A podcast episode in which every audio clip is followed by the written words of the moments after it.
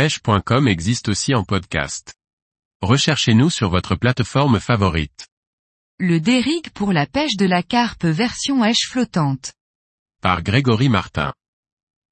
Le légendaire bas de ligne d'Eric pour pêcher la carpe peut être décliné en une version spécialement réalisée pour utiliser des èches flottantes comme des bouillettes flottantes, POP UPS. Découvrons comment réaliser cette version particulière.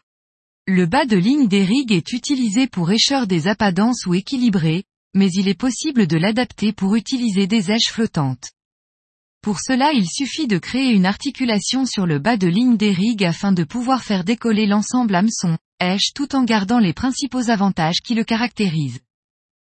Le dérigue permet de présenter une èche mobile sur un dé courant le long de la hampe de l'hameçon.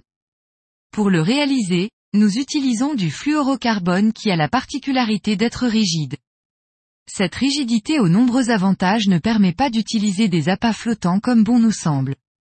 Il est donc nécessaire d'apporter certaines modifications afin de pouvoir l'utiliser en toute efficacité et toute flexibilité avec des appâts flottants type POP UPS.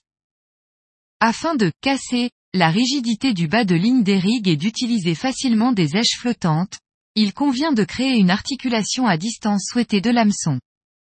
La distance choisie sera la hauteur à laquelle remontera l'ensemble hameçon, H.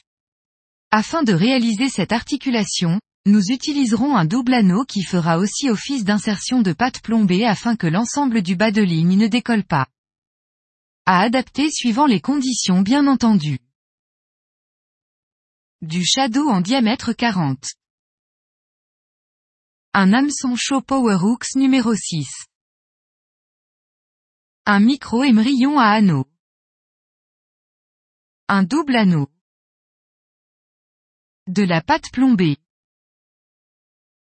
Un manchon anti-emmêleur. Une paire de ciseaux. Un briquet. Un tire-nœud. 1. Couper 20 cm de shadow environ. 2. Réaliser le nœud de maintien du dé dans le bas de la hampe de l'hameçon, au niveau de la courbe. 3. Maintenant que la base du dérigue est réalisée, venir passer un micro-émerillon à anneau. 4. Passer le shadow par l'extérieur de l'œillet tout en commençant à former le dé. 5. Faire un nœud sans nœud en veillant à bien repasser par l'extérieur de l'œillet. 6. Garder la longueur souhaitée puis venir fixer le double anneau grâce à l'astuce fluoro. 7. Couper 15 à 20 cm de shadow. 8. À l'autre extrémité du double anneau venir rajouter du shadow pour compléter la longueur du bas de ligne. Là encore l'astuce fluoro est parfaite.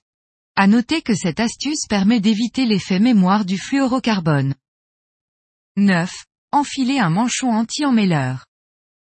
10. Réaliser la boucle terminale du bas de ligne, astuce fluoro toujours, sinon vous pouvez réaliser une boucle en 8. 11. Mettre de la pâte plombée sur l'anneau le plus éloigné de l'hameçon, sans le recouvrir totalement. Cette version articulée du dérigue permet donc d'utiliser facilement des appâts flottants tout en gardant ses principaux avantages à savoir discrétion, rigidité, certes moindre dans cette version, et mobilité de lèche.